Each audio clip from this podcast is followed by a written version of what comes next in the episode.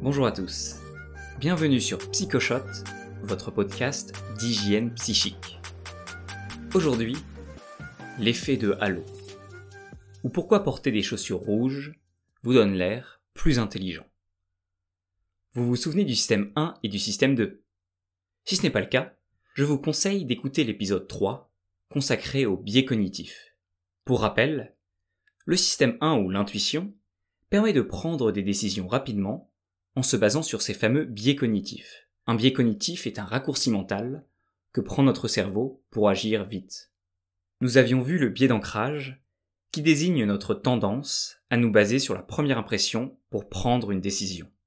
Aujourd'hui, je vais vous présenter un des biais les plus importants, un biais en partie responsable du racisme et du sexisme, un biais que nous avons tous, même si nous préférons le nier, l'effet de halo. En 1920, le psychologue Edward Thorndike demanda à des officiers commandants dans l'armée d'évaluer leurs subordonnés. Le chercheur observa que la beauté et la taille des soldats avaient une influence sur la perception de leur performance par les officiers. Si on comparait deux individus avec des performances militaires égales, un soldat grand et beau était perçu plus performant et plus courageux qu'un soldat petit et laid. Ils m'en douté. Tu n'es pas seulement un lâche, tu es un traître, comme ta petite taille le laissait deviner. Comme au SS 117, les officiers jugeaient inconsciemment les personnes grandes plus compétentes. Bon, vous allez me dire, 1920, c'était il y a un siècle. Oui, mais une étude de 2004, menée par le professeur Judge, montre que rien n'a changé.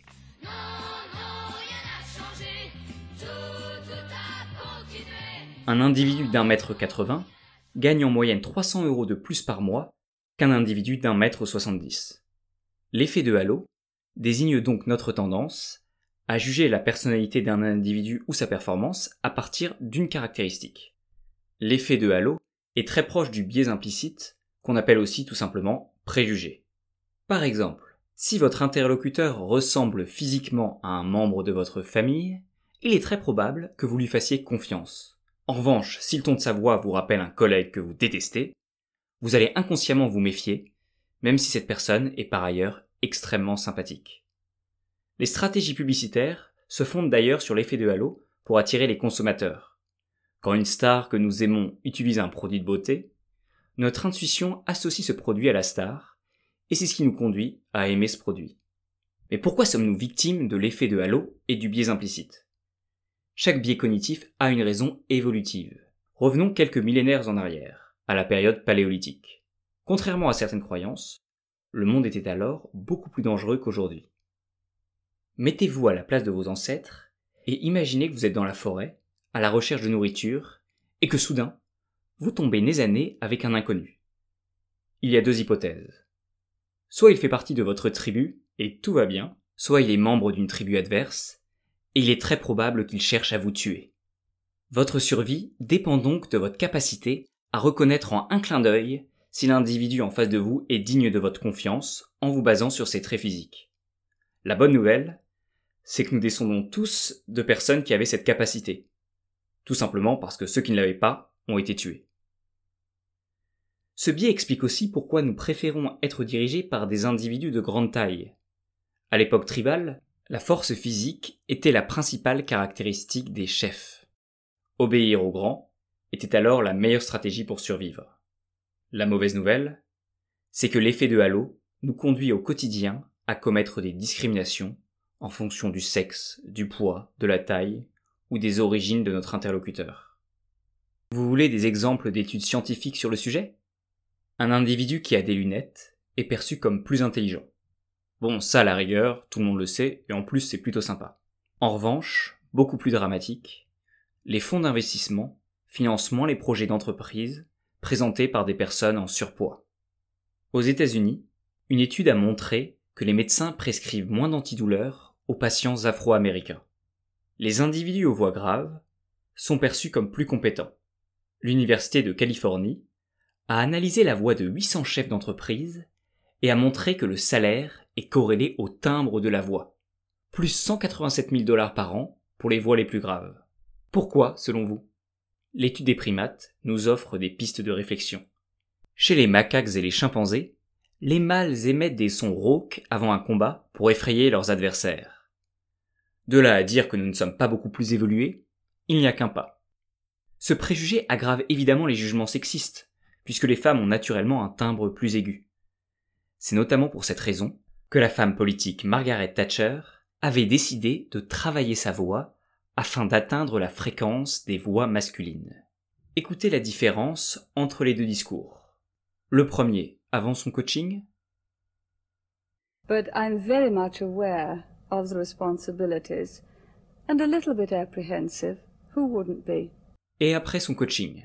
I think we shall have to make up our minds about the cabinet very quickly, because otherwise the press will discuss it all for me.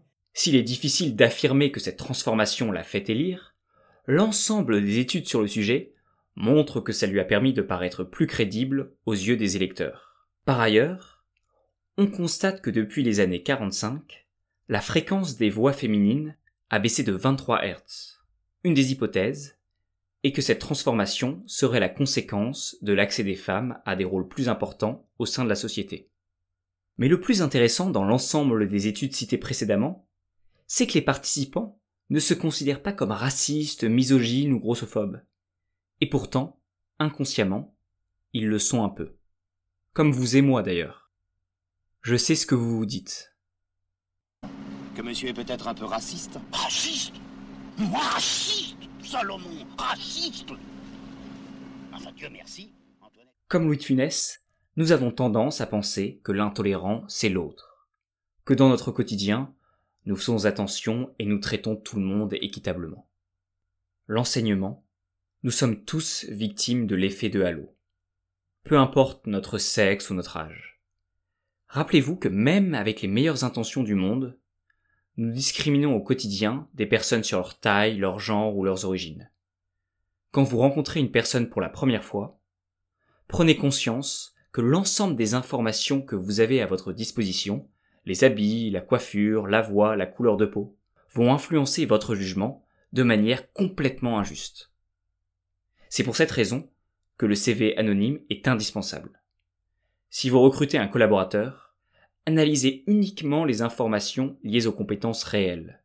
Supprimez les photos, les sections loisirs, le nom de famille, parce que même si vous pensez être impartial, vous vous ferez influencer. Et les chaussures rouges dans tout ça? Il existe un cas où il est positif de se démarquer des stéréotypes. Quand votre interlocuteur a déjà confiance dans votre compétence, tous les signes qui vous démarquent des autres vous feront paraître plus intelligent. Par exemple, un homme mal rasé est jugé moins intelligent qu'un homme bien rasé. En revanche, un professeur d'université mal rasé sera perçu comme plus intelligent que ses collègues bien rasés. De même, la professeure Francesca Gino de l'université de Harvard, a montré qu'un stagiaire en converse rouge sera jugé négativement, alors qu'une directrice d'entreprise avec les mêmes chaussures sera perçue comme brillante. Vous savez donc ce qu'il vous reste à faire pour avoir l'air plus intelligent. Courez acheter des lunettes et des baskets rouges. Plus sérieusement, je vous conseille de passer le test d'association implicite, conçu par l'université de Harvard et disponible en français dans les commentaires du podcast. Il permet de mesurer l'intensité de l'effet de halo et de vos stéréotypes concernant l'orientation sexuelle, les origines ou le genre. Vous risquez d'avoir des surprises, mais je ne vous en dis pas plus. Merci beaucoup de votre soutien et de vos recommandations sur les réseaux sociaux. N'oubliez pas de suivre Psychoshot sur Facebook, Instagram ou LinkedIn. Et évidemment, si vous appréciez Psychoshot, s'il vous plaît mettez 5 étoiles sur Apple Podcasts ou iTunes. C'est indispensable pour apparaître dans le classement. À la semaine prochaine pour un nouveau Psychoshot. Et d'ici là, prenez soin de vous.